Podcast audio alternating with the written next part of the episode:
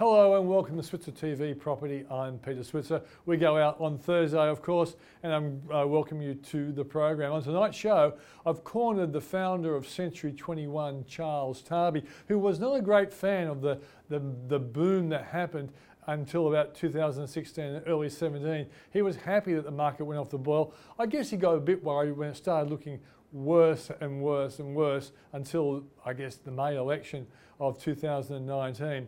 But now he's actually quite comfortable of what he sees and he goes around the country naming the suburbs that he thinks are really hot.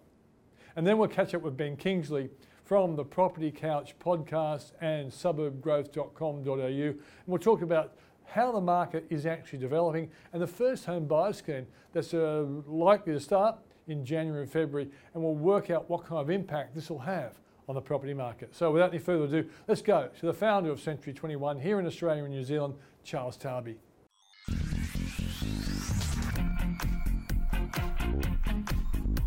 Well, one controversy at the moment in the property sector is are house prices really rising? Is the housing sector really rebounding? Well, if you read the Financial Review or the Australian or the Sydney Morning Herald or the Age, they're all saying, yes, it is, but there are some people out there saying, don't trust the numbers. So I thought I might talk to a guy who's got a hell of a lot of branches when it comes to real estate agencies, and that's Charles Tarbey, the founder of Century 21. Thanks for coming to the program, Thank mate. you, Peter. Is it Century 21 or is it CU something? When, when I talk to you, you, you yeah, you What? use that term. Me? Yeah. What do I use? C. Oh, C21. C21. Well, it's, it's, easier because, you know, people keep saying, what are you going to do at Century 22? And I say, I don't really care. so, no, so C21's the new it's thing. Re- yeah, it's really cool. It's the, a new seal as well, as you see around the track. Yeah, yeah, I, I, was, I, was, trying to make a point of that. Yeah, I think. Why did you do that for? I didn't. Yeah. I didn't. Uh, it, the American uh, part of the arm decided it was a good time C21. to. C21. Yeah, yeah. So anyway, we all looked at it and thought, wow, it looks great. Yeah. So Imagine a big basketball commentator saying, C21 long. Yeah, okay. And you come out. What are, what are we here for? We're here to entertain the crowd because deep down they want to know can you believe the this numbers. house price mm. recovery? Mm-hmm. Yeah, you can because it, it, we had a massive drop very, very quickly mm-hmm. really quickly, and mm-hmm. and, uh, I think. And you wanted it. You, you actually we, said in 2016. Too much. Too much. Way too much. Yeah. It needs to stop. So you're not a spruiker. And it didn't stop. No. Uh, and uh, and then they reduced interest rates, and Yeah. off it went again. You Yeah. know, and so it, it needed that correction. It has had has had a good correction. Yeah.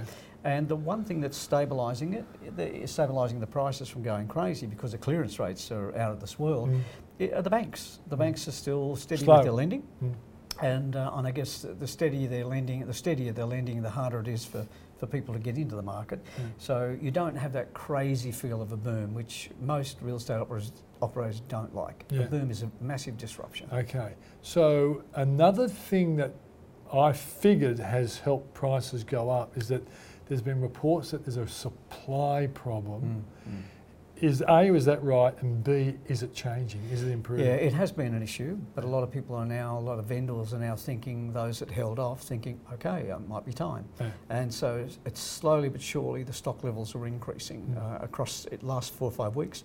We're watching the stock levels increase. So that is definitely happening, Yeah. which uh, is great because it's curbing the buyer enthusiasm uh, in addition to what the banks are doing. So I think we have a really nice marketplace right now where somebody wants to sell can sell, somebody wants to buy might have to compete a little Yeah. bit. Uh, but you They call that craziness. equilibrium economics. I don't know the words. Yeah. I, you know, I'm a real estate agent from Penrith, Peter. What do I know? Yeah, but you come good. Biggest word I know is delicatessen, and I can't spell it. Yeah, that's a tough word to spell. All right, so um, supply's starting to improve. Let's just go around Sydney first, because you, Mm. you are a Sydney-based guy, but you've got agencies right around Sure, the country. yep. One of the things that shocked me during the boom was when someone said the median house price in the western suburbs of Sydney is now a million dollars. bucks, yeah. Is it still a million dollars? Well, it's dropped back, uh, and it's starting to creep back up there Yeah, again. yeah. Uh, Generally, again, due to the lack of stock. But as more stock comes in, it'll stabilise the prices. So I Mm. don't think we're going to have massive price rises. As long as the listings start coming back onto the market again, Mm. we're going to have that equilibrium that Yeah. you were talking about. yeah, exactly right. You see, you've learnt something working with me. You, you are a quick Yeah, learner. yes. You, you, you guys from Crookwell, you're Crookwell. always fast To learners. potatoes. You and John Symond, both from Crookwell. Yeah. Heard that yeah. here first. He was born there. Yes, he was born there. John. Was he really? Yes, he was. Yeah. He, Where were uh, you born? I was born in Sydney, but mum and dad moved out there because they heard the country towns were prospering. Okay. Unbeknown to me, they used to hang out with the Symond family because John's considerably older than me. Don't tell Yeah, him. no, yeah, you're, Uh, you're so, a very young yeah, man. so I was very young when he left the town. I think he left the town when he was only a baby. So there you go. Yeah. Can you imagine that? But what did your parents do? They had a ladies' fashion shop. Did they? that? They And John's parents had it. fruit shop. There you are. Yeah. They knew nothing about it, but Yeah. they thought that that's what you had to do to progress. Yeah. Uh, and so uh, naturally, everybody in my family went into business. It was really Okay. bizarre. Okay. Every sibling Yeah. went into business, I think, as an example that uh, my parents set. Yeah, fantastic. Now, let's get back to what, Yeah. what you're really here for. And people are interested in these. I- And, and one day we're actually going to do a story about how you actually got Century 21. Okay, Because, you know, like It you is were, as you story. pointed out, you're a, a real estate agent from Penrith. plonker Yes, from Penrith, I was. but a very uh, a person with high aspirations, and you've done fantastically well. But we'll, we'll save that for another day. Thank you. All right. Um, further interest rate cuts. Do you think that will power more people into looking for houses? No, I think they're already comfortable with it with the rates that we have now. I think they're far more comfortable. I was going through some old records uh, the other night. I've got my diaries going back since 1978 that for whatever reason I kept. And I was going through some old records about the home that, that I live in, which I purchased back in the mid 80s.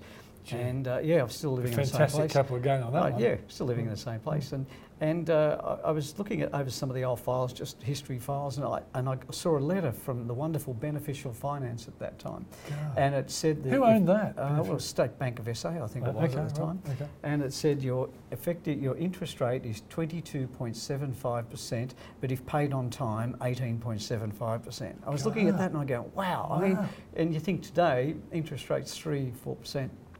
Um, I think people are comfortable with rates. Mm. I think it's a matter now of can they get the money because of, of the different lending criteria that's changed, not just around people but around suburbs and, and cities. Uh, You know, banks won't lend in certain locations or on certain types of properties, whether it's community title or strata or a company title. They've, they've got they've changed. Mm. Uh, so I think we've got that that's balancing it out. But I think people are very comfortable with the interest rates. If they dropped any more, I don't think it'd have any impact at all. Yeah, some people think that it might actually worry people, thinking Mm. that the, economy is so Yeah, bad I that it think has it to go worry to, me to too. emergency rates. Um, let's go around the country. Yeah. Um, both Perth and Brisbane have struggled for some time. Are you have. And I think you've told me in the past you're starting to see some improvement in Very Perth. much. Is it becoming real now? It's becoming real in those areas. The clearance rates, especially in Brisbane, have sometimes tipped into the 50s, which is very rare for Brisbane, same Yeah. as with Perth. Uh, there- There are just areas in Perth that have dropped so much in price that they were dropping before, uh, while the boom was still happening in other capital cities. Yeah. So I, I think if you go into those areas, you'll find. Uh, somebody asked me to pick five suburbs across Australia, Mm. And I picked Mandurah because uh, if Mm. you look at Mandurah, That was so popular before Yeah, the boom collapsed, and it's getting closer and closer to Perth with the infrastructure, and you've got these beautiful multi-million dollar canal homes Yeah. that are, that are not as multi-million dollar as And the used to beaches are good there too. Huh? That's wonderful. Yeah. So places like that are really starting to offer people opportunity now. Okay, that's Mandurah. I'm going to make you give me those five suburbs. I hope you remember them. Yeah. Well, you don't drink much, so you must remember. No. I'll, I'll give it a Okay. go. Okay, Yeah. let's go. Okay. Well, I, I picked in South Australia. I picked Glenelg Hmm. again because the Beach beautiful beach suburb, Yeah. uh, restaurants, the whole thing, and to to the city of Adelaide is a very short trip. Hmm. Uh, again, you can you can still buy some magnificent homes at great prices within within walking distance to stunning beaches. So Yeah. uh, you can't get that in too many places. Yeah. And South Australia as a whole has offered that, going all the way down the coast to Carrickalinga and places like that, Yeah. where you can get beautiful homes uh, Mm. with ocean ocean views. Yeah, I guess if, if a person can get themselves a good job in, in Adelaide, uh, leaving, say, Sydney or Melbourne, they could really do upgrade their homes pretty easily, couldn't they they? could, they could. Mm. Yeah. Okay, that's South Australia. Well, I hope that was South Australia. I hope people don't get upset with me. They didn't ask me. I only asked for five, so I didn't get to Darwin or, or Tassie. So I did the, Okay. the five major cities. Uh, uh, Victoria, I picked Frankston.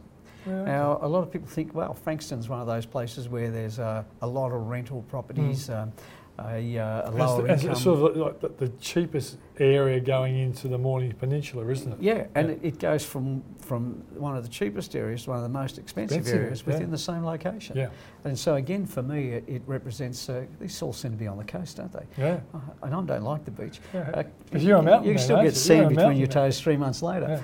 Uh, but I, I think that that area, again, the infrastructure is improving. I mean, I don't, I, I don't like that trip from Uh, Melbourne down Nepean Highway down to Frankston, Mm. it, it's a struggle sometimes, but it's getting better and better. And I think because it's close proximity to the peninsula, the water, and so on, I think it's good value. Okay, Very so good value. let's go to Sydney now.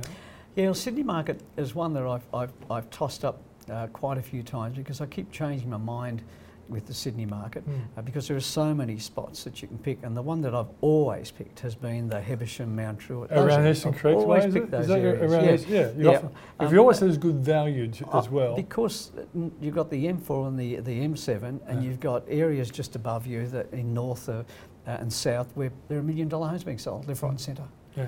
Uh, so and, and- and these suburbs are cheap, aren't they? The ones you're talking. They're very about? easy to get into Yeah. uh, in terms of price. And there's a lot of hobby farms in that area as well. Uh, or in are the they back- going? in- a lot of them are gone, but there's a lot of the developers have gone out and, and optioned a lot of stock out there. People Yeah. are sitting on a, on a potential so just fortune. name those suburbs again for those people in Sydney who, Yeah, might not know. I was talking about Hebersham, uh, Dharruk, uh, those areas just um, past Mount Druitt. That strip in there, Yeah. in my, my view, has got a lot of potential. okay, let's go into uh, Queensland. Queensland, I picked another coastal area, in fact. I think Redcliffe. Yeah. I like that area because, again, it's not far from Brisbane. You've got the infrastructure going up that way, up through that way, up through North Lakes all the way up. And you've got beachside, you've got holiday areas, but you can get into the car and be down at Brisbane Airport or in Brisbane very, very quickly. Yeah. Uh, so you can have quality lifestyle uh, in, in a uh, quality surrounding without being uh, encompassed by the city, but you're not far from the Are, city. are there tiger sharks swimming around in Redcliffe? Uh, in, within my industry? in my industry? You said that, Oh, not me. you know, we're always called that. So No, no, all right. Well, at least not wimpy shark. no, tiger no, shark. no. All right, so that's ar- around the country. Yeah.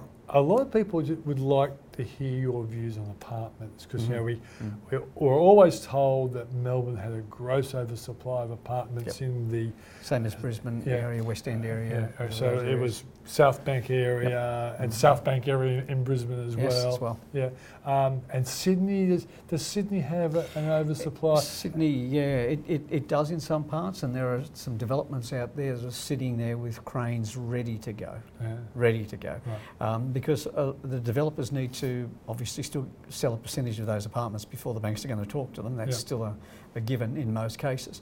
And so those sales are not happening. They're not happening as quickly because Mm. there's a lot of talk around apartments off the plan. There's a lot of talk about the, the um, uh, Homebush area and south Mm. of Sydney area where the apartments are having trouble. Like And so cracks and cladding. People are focused on that. Mm. There's a lot of quality builders out there Yeah. and a lot of quality apartments, but Yeah. people are focused on you- just a couple if of the those. apartment blocks are say three or four levels high, Mm.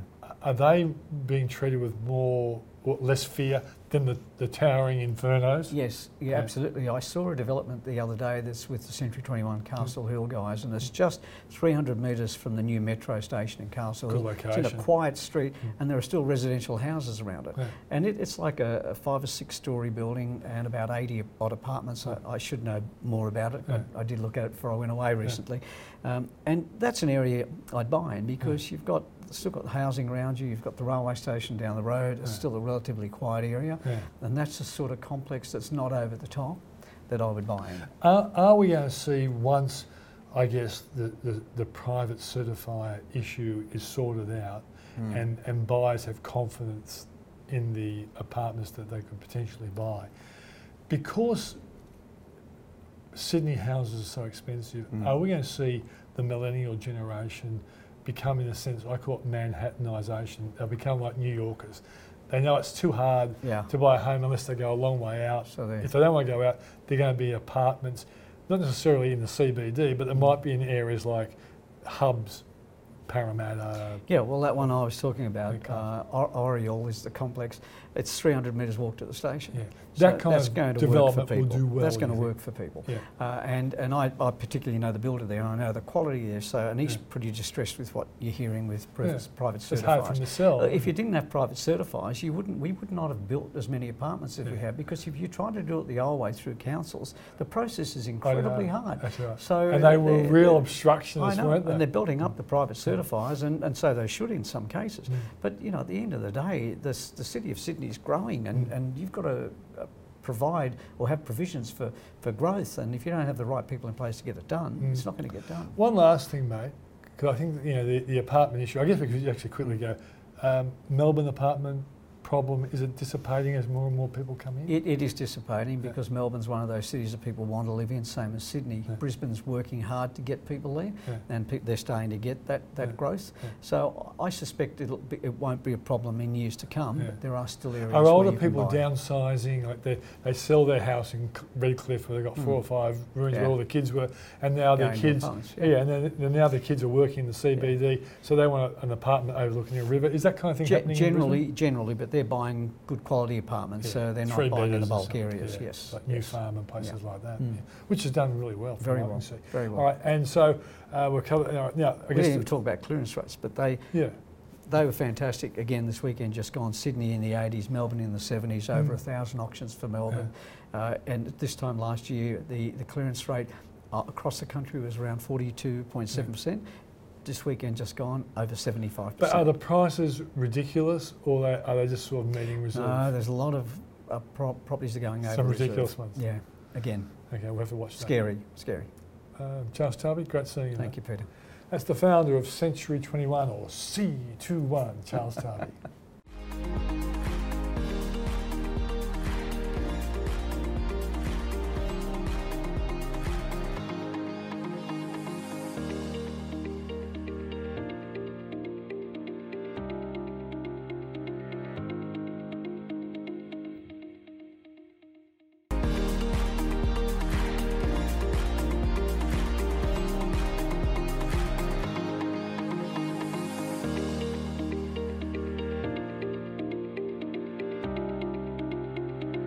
always trying to get a handle on what's going on with the property market. Today we're talking to Ben Kingsley from suburbgrowth.com.au and the Property Couch podcast. Ben, thanks for joining us. Pleasure, Peter. Well, the market has moved from oversupply problems to undersupply. How will this affect the market in coming months? Yeah, I think it's going to be an interesting 2020. I mean, we are we're well poised with a pent up level of demand um, and limited stock on market at the moment. So I think next year is going to be a story of more growth. Uh, one market that I probably have a question mark over it is the medium and high density stuff, with all of the issues around obviously construction, security, safety, and uh, you know the cladding and so forth. So that's probably the only question mark. But I think anything freestanding or townhouses right across the country is going to see some some black ink rather than some red ink. Yeah, do you think the supply problems are starting to get a little bit better, or are we still in a pretty pretty well a crisis situation? Well, I still think it's, uh, you know, the levels that we're seeing are, are down significantly. And traditionally, what we would find after a correction in the market is we'd normally have ample supply, but we haven't seen that story play out. So we are in sort of a new territory, a new country. I, I'd like to think that, you know, we're almost at the back end of the, the spring and summer selling season. So, you know, come February, March, um, if we have a nice spike in, in the number of properties coming to market, um, that will hopefully see a more balanced market and we don't get back to those FOMO conditions, those fear of missing out. We don't we don't want to be there again, Peter. Okay, let's go to the, the latest first home buyers deposit scheme that uh, will enter the, in effect January and February. And for those people who don't know what it is, just give us a brief summary and tell us what you think the ramifications will be. Yeah, so I think, look, it's not a big number. Let's start with the number. There's 10,000. Now, the government did tout that they'd look at sort of increasing that. So when you're thinking about it, 10,000 isn't a big number, and that's got to be spread right across the country. Now, depending on which state or territory you're based in, there's levels in regards to the valuation of the property, and there's also levels in regards to the income. So, single income household earners, um, no no greater than I think it's ninety thousand, and then one twenty for double household income families. So, it really is catering for that entry level first home buyer, and I think it's a great initiative. I think it also supports initiatives like we're seeing in some states and territories where they're doing equity share schemes. I think they are excellent initiatives and will help at that lower end of the market. But I don't think it's going to be enough to push all markets up. And if you're thinking, wow, hmm. 10,000 investors coming into the market, oh, sorry, 10,000 first home buyers coming into the market, it's hmm. not going to be instant. It's going to be gradual throughout the uh, course of the okay, year. Okay, just in case someone isn't really across it. So you're saying that what the government's offering will only go to 10,000 borrowers in a year. Is that the first thing? That's right. And, and, and what is the actual offering for those first home buyers? Uh, good point. So, effectively, what it's doing is you can save 5% Mm. And then the government is going to guarantee um, the remaining uh, deposit. So you're going to avoid mortgage insurance. Now, yep. lender's mortgage insurance is a one off cost um, that protects the lender against you as a risk as a borrower. So the government is going to guarantee you that. Now, we are seeing some of the banks asking for further clarifications. Uh, NAB's the only one that's come out and said that they'll support it this far, but we do think the other three big banks will get on board if they know what's good for them. Yeah, okay. And so I, I guess the bottom line is that once the 10,000 borrowers have actually been exceeded, there will be no more until I guess the next budget makes allocation for if they like the scheme. Yeah, I think you're right there, Peter. I think we won't hear from the Treasurer, Josh Frydenberg, until probably May in terms of any indications about. I, I think the level of demand will be really strong for it. Mm. Um, so we hope it goes to the right type of, of entry level buyer who's, who's struggling to get into the market, single people, uh, single mothers or single husband, you know, fathers with single kids. That's the sort of the market that I'd really like to see this being the most effective use of it. Some people who are natural worriers will say if someone goes in with a 95% debt, they're pretty. If something goes wrong, negative equity is not a long, long, long way away. What do you reckon, mate? I think you know we've gone through periods of negative equity. We saw the boom, um, you know, come through the end of 2017, and there's still some people with who might be experiencing negative equity. Now, the banks are pretty, I suppose, comfortable with the idea um, as long as you continue to keep servicing your property that they think that the value of those properties will move higher over time. So I don't think you'll start to see the banks calling in uh, and being aggressive in that particular front. So I tend to think, you know, property uh, is a long-term play. Uh, first home buyers coming into the market, they're not trying to speculate on the marketplace. They, they want to basically buy their first home, get on the property ladder. So I'm not so worried about any negative equity risk. Yeah, and I guess the bottom line is I, I think sometimes there's a lot uh, made of negative equity let's face it, over in Perth, there are a lot of um, home uh, owners over there who've retained their jobs, but they would have bought at the peak of the market, and that market fell about 25%, didn't it? So there's probably a whole bunch of people with negative equity over there. As long as they weren't trying to sell it and, and, and desperately trying to get what they outlaid, I guess life goes on, and eventually that, that old price will be surpassed, as you see in most um, housing cycles. I agree, Peter. I think we've seen scaremongering from that negative. I mean, you know, it's a good headline. Mm. We also saw it when we started to see APRA's market intervention around, you know, all of these people are going to be trapped on these interest only, rolling over to principal and interest. And we are going to see potentially this glut of property that was going to hit the market in 2019, which never materialised.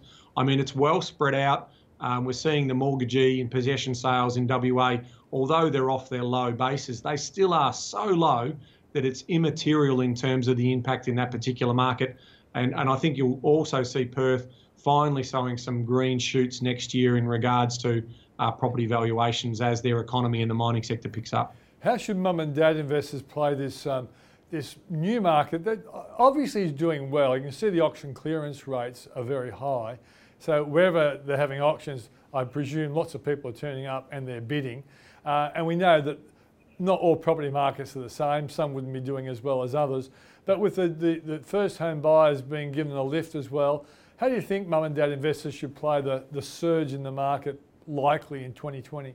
Yeah, I think, you know, again, we don't want to get to a stage of FOMO where we've got this fear of missing out and we'll play just any price for any property. We must do our research. We must, you know, in my in my view, as an investor you shouldn't be buying any more than, say, 10% above the median of the particular suburb. So we don't have any risk of, you know, buying assets that are at the top end in the top 25% quartile. I would say for for if you're buying below the median in a suburb and, and you're looking for a property that may be existing that, that has a bit of tidy up and some value add, those types of investors will be insulated. If you're looking for house and land packages or off the plan, that's the area of concern for me. So I would tread carefully. I'd do my research very well, and I'd make sure that I'm not in any risk of oversupply in those particular types of accommodation. Okay. So what was the, the defining moment for property in 2019? Oh, I think I think probably it was the federal election, mm, yeah. and we saw negative gearing and capital gains tax. I mean, you know, there was a lot of fear. The marketplace definitely wouldn't have responded as well as it had after that. Um, you know, there's been sort of three defining moments really. APRA's easing of their monetary and macro prudential interference in the marketplace, and finally lower interest rates. I yeah. mean, it has been uh, you know, they've bought the buyers back, and uh, hopefully that'll have a positive wealth effect, and we'll see the economy start to show some further signs of improvement into 2020. Okay, get the crystal ball out. Tell us about 2020 and your property outlook. Yeah, I think again coming back to um, to our numbers, I think there'll be a lot of states and territories that'll be in positive growth. Um, I'd like to think that some of the uh, the older unit market will see a bit of a spike. Um, sort of Brisbane's uh, supply story is getting lower there, so hopefully a bit more demand coming into that market. So, I mean, more broadly speaking, I'm I'm a little bullish on the market. I just want it to go a little bit more steadily than the sort of rapid numbers we're seeing. When I see numbers of 1.3, 1.4% gains inside a one month period, um, that tends to worry me. I mean, we're still, off, you know, 5 to 8% off the peaks of the market in both Sydney and Melbourne, but more broadly speaking, I think it's going to be a positive story for property in 2020. Okay, finally, tell us about suburbgrowth.com.au. Yeah, it's a it's a fascinating product. Um, it's been something that uh, the chief engineer and, and research director Jeremy Sheppard has been working on for many many years. He started the research back in 2010, and effectively, it's a new type of product in the market. What actually happens is it predicts capital growth for the next three years out using a very clever algorithm measuring demand and supply. So a lot of people want to know what the, what the value of their property is worth today, but what suburb growth can do at the suburb level for either houses or units, it can give a prediction, a forward prediction of capital growth over the next one, two, or three years. Great stuff, mate. Thanks for joining us on the program. Thanks, Peter. That's Ben Kingsley from suburbgrowth.com.au and the Property Couch podcast. Well, that's the show for this week. I look forward to seeing you next week. And just a reminder if you're someone who likes to invest in the stock market, we have our small and micro cap conference on Tuesday between 9 and 2 at City Tattersalls Club in Sydney. Um, we'll have uh, nine or 10 CEOs from various companies. They'll pitch their business, they'll tell you what they do, they'll give you the outlook for the company, and you get a chance to ask them some questions. That's next Tuesday at CTATS in Sydney.